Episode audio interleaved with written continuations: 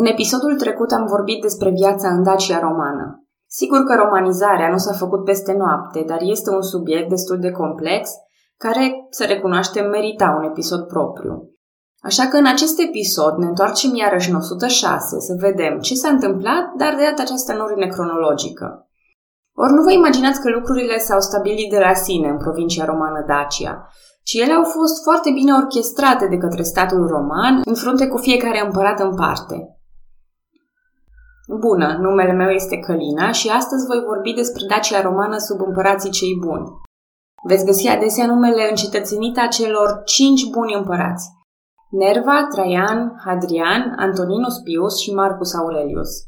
În afară de Marcus Aurelius, toți aceștia au ales să adopte un succesor în loc să lase imperiul moștenire unor copii biologici. Desigur, în afară de Marcus Aurelius, dacă e să fim cinstiți, ei nici nu au avut copii proprii. De aceea dinastia lor numită Nerva Antonina este mai degrabă o pseudo-dinastie. Oricum, lucrurile sunt puțin mai complicate. De exemplu, Hadrian nu este văzut peste tot în lume ca fiind printre cei buni, iar această enumerație îl exclude cu totul pe Lucius Verus, co-împărat cu Marcus Aurelius. Dar vom ajunge la toate acestea pe parcursul episodului de astăzi. Cred că este important să vedem că Dacia nu a fost cucerită și apoi uitată într-un colț al Imperiului, așa cum am putea crede la prima lectură a unui manual de istorie, ci ea a fost constant în atenția Romei. Așadar, treaba lui Traian nu era încheiată doar prin cucerirea Daciei în sine. Pentru a le reaminti dacilor zilnic de înfrângerea lor, a ordonat mai întâi demolarea Sarmizegetusei și construirea unei noi capitale la Ulchia Traiana. Ea a fost oricum numită mai târziu și Sarmizegetusa. Tot din același motiv, el voia să păstreze amintirea victoriei și de la Adam Clisi din iarna 101-102. Pentru aceasta, el a ordonat să se construiască un monument în Moesia inferioară. Tropeum Traiani, căci așa se numea, era un monument compus din piese dreptunghiulare cu bazoreliefuri, care înfățișau legiunile romane luptând împotriva barbarilor. Era dedicat zeului Marte și îl numea pe Traian ca Germanicus și Dacicus, adică învingător al triburilor germane și dace. Dar acesta era un fel de monument al săracilor, dacă îmi permiteți gluma pentru că în 113 era noastră, Apolodor din Damasc avea să termine construcția unei coloane triumfale, demnă de orașul Roma. Columna lui Traian avea 35 de metri înălțime și era plină de bazoreliefuri dispuse în spirală, care descriau scenele războaielor daco-romane. Cele 155 de scene prezintă trecerea Dunării de către legiunile romane, călătoriile lor prin Dacia, asediul Sarmizegetusei și moartea lui Decebal. Bazoreliefurile acestea sunt o sursă prețioasă de informații despre armamentul, tehnica de război și îmbrăcămintea dacilor. Imaginea lui Traian apare mereu ca un fel de ero al trupelor, iar violența atacurilor este minimizată, tocmai pentru a-l portretiza pe Traian ca un împărat just, moderat și generos chiar și cu dușmanii săi. Pe interior, columna conține o scară spiralată, prin care romanii de atunci puteau urca să admire întregul forum. Se pare că planurile inițiale erau de a așeza în vârful columnei o statuie a unei acvile, dar după încheierea construcției s-a optat mai bine pentru o statuie a lui Traian. În evul mediu, această statuie a dispărut și a fost înlocuită de papa de atunci cu o statuie a Sfântului Petru, care a rămas până astăzi în vârful columnei. Deci dacă vizitați columna lui Traian, să știți că în vârful ei nu stă împăratul. Oricum, nu cred că ar trebui să ne surprindă prea tare că romanii se lăudau cu propriile cuceriri la un asemenea nivel. Traian organizase Dacia ca o singură provincie romană de rang imperial. Ce înseamnă asta? În Imperiul Roman existau două tipuri de provincii. Cele din zonele mai pașnice erau conduse de un proconsul ales de senat, care de obicei urmărea funcția politică în sine. În schimb, provinciile aflate la graniță sau în zonele cu răscoale frecvente erau conduse de un legatus Augusti pro pretore, care era subordonat direct împăratului. În 113 era noastră, după o perioadă de pace și construcții civile, Traian se decide să pornească un război împotriva parților, vechiul și temutul dușman al Romei. În 117, sănătatea împăratului începe să pună probleme. Acesta nu era neapărat un secret, ba chiar problemele de sănătate ale lui Traian sunt coroborate de un bust din bronz din această perioadă, în care figura lui este îmbătrânită și obosită, fața trasă și obrajii subți. Așa că împăratul decide să călătorească înapoi spre Roma, însă moare pe drum, în Cilicia, din cauza unui edem. Încă bolnav fiind, Traian dă vestea că îl adoptă pe Hadrian, nepotul său. Teoriile conspirației spun că nu Traian, ci soția lui Pompeia Plotina l-ar fi ales ca succesor pe Hadrian. Cumva că Traian murise deja, dar Plotina ar fi angajat un bărbat să anunțe adopția într-o voce asemănătoare lui Traian și ascuns după niște draperii. Mie personal mi-e greu să cred asta. Dar oricum ar fi fost, alegerea lui Hadrian a părut pentru mulți o improvizație de moment. Dacă senatul a susținut noul împărat, să știți că au fost și aceia care s-au gândit să profite de pe urma morții lui Traian. Mai multe teritorii care făcuseră pace cu Traian s-au răsculat atunci împotriva noului împărat. Biografia lui Hadrian spune că din primele sale zile de domnie au avut loc atacuri ale sarmaților, roxolanilor, iazigilor și o răscoală a dacilor provinciali, sprijiniți și de dacii liberi. Noul împărat vine personal în Dacia pentru a lua măsuri. Negociază cu roxolanii și cel mai probabil e de acord să mărească plățile către ei, pentru că pacea se închide foarte rapid. În acest timp, Iazigii, aflați pe fâșia dintre provinciile Panonia și Dacia, făceau incursiuni în ambele provincii romane.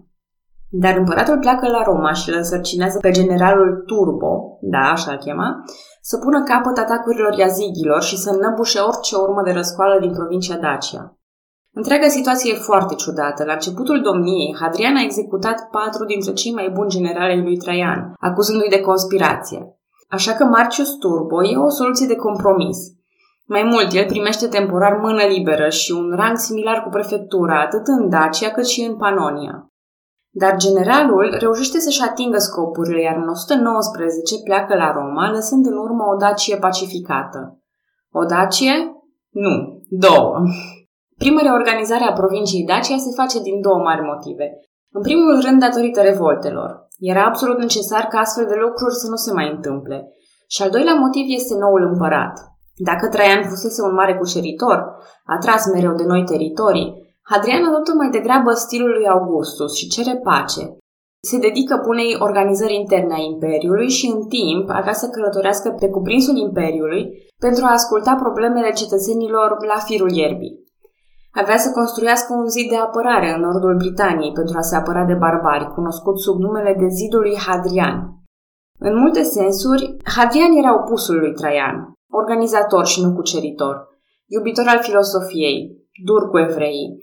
După înăbușirea răscoalei evreiești condusă de Simon Bar Kochba, evreii pe veci aveau să-l cheme pe Hadrian fiei oasele sfărmate. Imediat cum devine împărat, el renunță la teritoriile partice pe care Traian le capturase. Iar gurile rele spun că ar fi vrut să renunțe din invidie chiar și la Dacia, însă a fost convins de niște prieteni să nu o facă. Oricum, soarta Daciei nu avea să fie abandonul. Nu încă.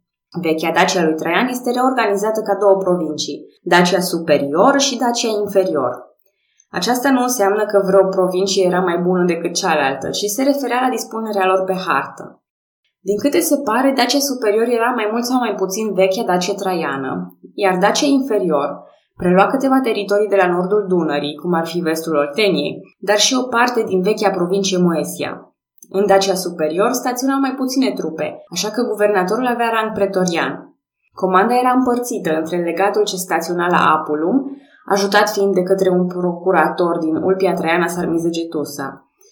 În Dacia inferior, structura era mai simplă, un singur guvernator desfășurându-și treaba din drobeta. E important de amintit că noua graniță a Daciei inferior, de pe Olt, a fost foarte bine întărită și fortificată de romani. Mai târziu, în 124, Hadrian face o vizită în zonă și decide ca vârful Daciei superior să fie transformat într-o provincie separată, numită Dacia Porolisensis, și având capitala la Napoca. Astăzi, la intrare în Cluj-Napoca, avem plăcuțe în latină pe care scrie Ab Imperatore Hadriano Conditum, adică orașul înființat de Hadrian, și mulți clujeni poate nu le dau importanță sau nici măcar nu le-au observat. Acum eu știu că majoritatea ascultătorilor mei sunt din Cluj, dar nu vreau să zăbovesc prea mult asupra subiectului. Doar mă gândeam să vă atrag atenția să vă uitați bine la aceste indicatoare data viitoare când călătoriți. Pentru că dacă e să-l întreb pe domnul primar, ele au rezolvat o problemă politică destul de delicată atunci când au fost montate. În ultimii săi ani, când sănătatea a început să fie o problemă, personalitatea lui Hadrian devenise de-a dreptul insuportabilă. Deși începuse bine, relația împăratului cu senatul se deteriorase de-a lungul anilor. Căsătoria lui cu Vibia Sabina era nefericită și nu a produs copii. Deși apare în majoritatea cazurilor pe lista celor cinci buni împărați, Hadrian e un tip destul de enigmatic pentru istoricii de astăzi. E greu de împăcat cum acest om putea fi în același timp foarte generos și foarte crud, liniștit și curios, dar ambițios și dictatorial. Însă un lucru a făcut foarte bine. S-a preocupat de stabilirea unei linii clare de succesiune, înainte de a ajunge efectiv pe patul de moarte. În 138 îl adoptă pe Antoninus și îl numește succesor, dar cu condiția ca acesta să-i adopte pe Marcus Aurelius și Lucius Verus. Boala lui Hadrian devine atât de cruntă încât de multe ori este salvat de la sinucidere. Într-un final, tot în 138, Hadrian moare. La moartea lui Hadrian, noul împărat era în vârstă de 52 de ani. Nu tocmai tânăr, nu tocmai bătrân, dar unii istorici cred că intenția lui Hadrian era să-l folosească pe acest Antoninus ca o soluție de moment, așa cum fusese cândva și Nerva, dacă vă mai amintiți. Tocmai de aceea ar fi insistat el să fie inclus și succesorii succesorului în schemă. Ori Antoninus avea să fie o surpriză neașteptată și să aibă o domnie lungă de 23 de ani, o perioadă de pace și liniște pentru imperiu. Recordul lui ca număr de zile avea să fie bătut doar mult mai târziu de către Constantin cel Mare. Senatul i-a acordat lui Antoninus numele de Pius, adică cel plin de compasiune, respectuos sau cu minte.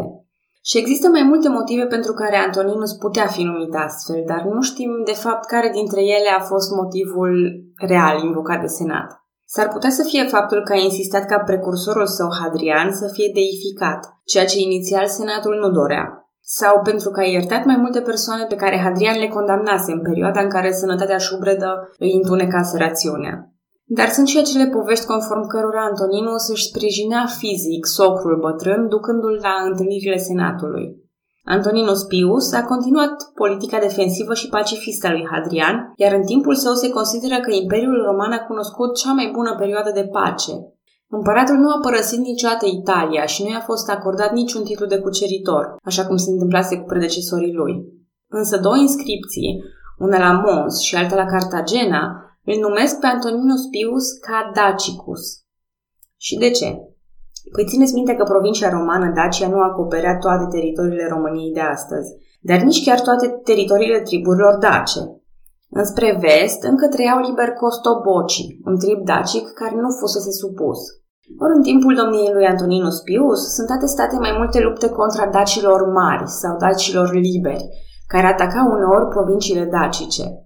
Informația e susținută și de tezaure îngropate și de aduceri de noi trupe pe teritoriile celor trei provincii. În timpul lui Antoninus Pius se fac și numeroase lucrări de fortificare a liniei Oltului și reconstrucție în piatră a castrelor romane. Pe măsură ce sănătatea lui Antoninus Pius slăbea, Marcus Aurelius, succesorul lui oficial, se ocupa tot mai mult de treburile administrative. Marcus Aurelius, născut Marcus Annius Verus, fusese educat în particular de cei mai buni tutori ai vremii și era un bărbat de o mare erudiție. Avea să scrie o carte de meditații, ulterior publicate, deși erau destinate în principiu doar lui. Cartea, sub numele de meditații sau gânduri spre sine însuși, e ceea ce astăzi s-ar descrie ca filozofie și dezvoltare personală. E inspirată din stoicism, conține gânduri profunde și, și sfaturi utile despre natura umană. Și e o carte pe care vă recomand din tot sufletul. Fratele său, Lucius, era diferit. Iubea sporturile, în special vânătoarea și luptele, jocurile de circ și gladiatorii. Și aici lucrurile devin interesante. Stoicii pun mare accent pe îndeplinirea datoriilor și pe loialitate, așa că la moartea lui Antoninus Pius, Marcus Aurelius acceptă să fie împărat, deși ar fi preferat o viață de filozof. Mai mult, deși senatul dorea să îl confirme ca unic împărat, Marcus Aurelius a refuzat cu îndărădnicie, cerând ca fratele său, Lucius Verus, să-i fie coîmpărat și egal, altfel nici el nu urcă pe tron. Senatul acceptă și astfel ajungem la prima domnie a doi împărați romani simultan. Nu avea să fie ultima. Dar mereu Lucius avea să se comporte ca un locotenent, ca o mână dreaptă a lui Marcus Aurelius, indiferent cât de egal era în teorie. Oricât și-ar fi dorit cei doi să păstreze pacea, lucrurile aveau să se întâmple altfel. Începând din anii 160, probabil împinși de alte migrații ce veneau din spate, mai multe triburi germanice și aliații lor au început să atace granițele nordice ale Imperiului Roman, trecând Dunărea de mai multe ori. În 162, o invazie a ceatilor asupra Germaniei superiori este respinsă. În 166, Marcomanii din Boemia, anterior clienții ai Romei, se aliază cu lombarzii și alte triburi germanice și trec din nou Dunărea. Sarmații și Azighi se decid și ei să intre în joc și atacă porțiunea dintre Dunăre și Tisa, ba chiar intră și în Dacia și îl ucid pe guvernatorul Calpurnius Proculus. Vechii noștri prieteni costobocii fac incursiuni prin Moesia, Macedonia și Grecia. Ba chiar niște germani ce se așezaseră în Ravenna reușesc să preia pentru scurt timp controlul asupra orașului. Practic, Marcus Aurelius și Lucius Verus aveau probleme pe toată frontiera dunăreană. Oricând se întâmplă o nenorocire, parcă se întâmplă toate. În 165 începe o epidemie care omoară mulți oameni și reduce mult activitatea comercială, cunoscută astăzi sub numele de ciuma antoninilor, deși cel mai probabil era o formă de variolă. Iar în 169, Lucius Verus moare, iar Marcus Aurelius rămâne singur să se descurce cu toate acestea. Cum ar spune englezii, to deal with all that crap.